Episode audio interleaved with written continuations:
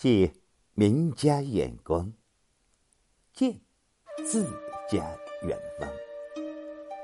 你好，常说心似已回之木，身如不济之舟。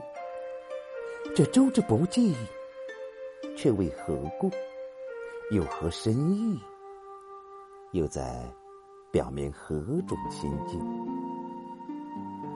请您欣赏《江村即事》，作者司空曙。钓罢归来不系船，江村月落正堪眠。纵然一夜风吹去，只在芦花浅水边。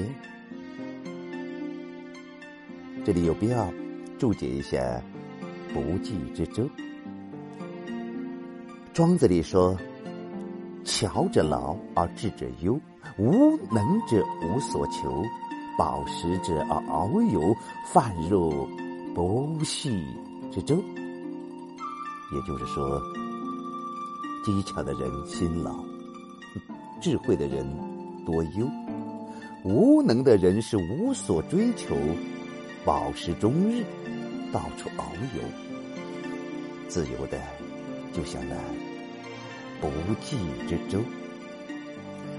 世人常以不济之舟作为。无为思想的象征。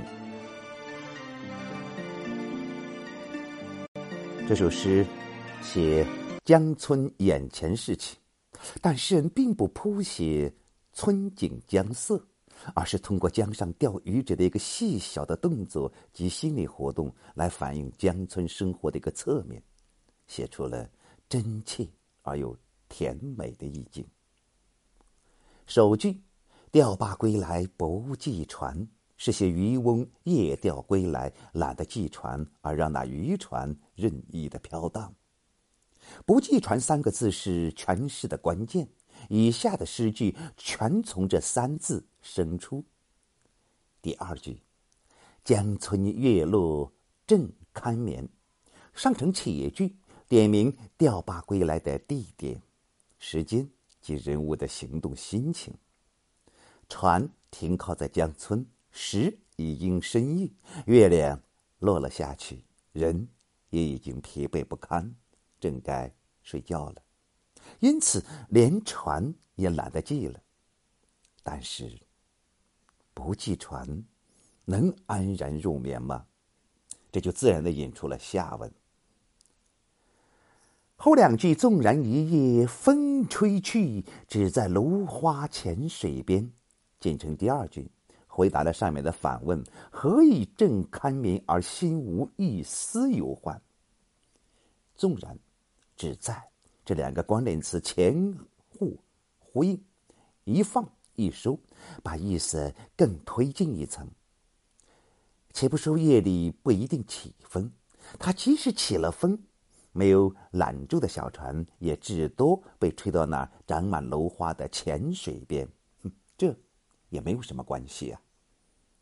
这里神并没有刻画幽密美好的环境，然而吊着悠闲的生活情趣和江村宁静优美的景色，已经跃然纸上，表达了诗人对生活随性的态度。这首小诗善于个别反映一般，通过钓罢归来不系船这样一件小事。刻画江村情事，以小见大，就比泛泛描写江村的表面景象要显得生动新巧、别具一格。是在声明不计船的原因时，并不是执笔到底一览无余，而是巧用“纵然”“只在”等关联词，以退为进，深入一步，使诗意更见曲折深韵，笔法更显腾挪跌宕。诗的圆。真率自然，清新俊逸，和富有诗情画意的优美意境，十分和谐。正如吴婷在《唐诗选胜直解》中所言：“此归林下行乐之诗，无居之身，垂钓浅兴，将近月沉，正可睡稳。偶尔不计船，更见忘机自适处，兴味于此不浅。江村即是司空曙，钓罢归来不计船，江村月落正堪眠。纵然一夜风吹去，只在楼花浅水边。谢谢收听，再会。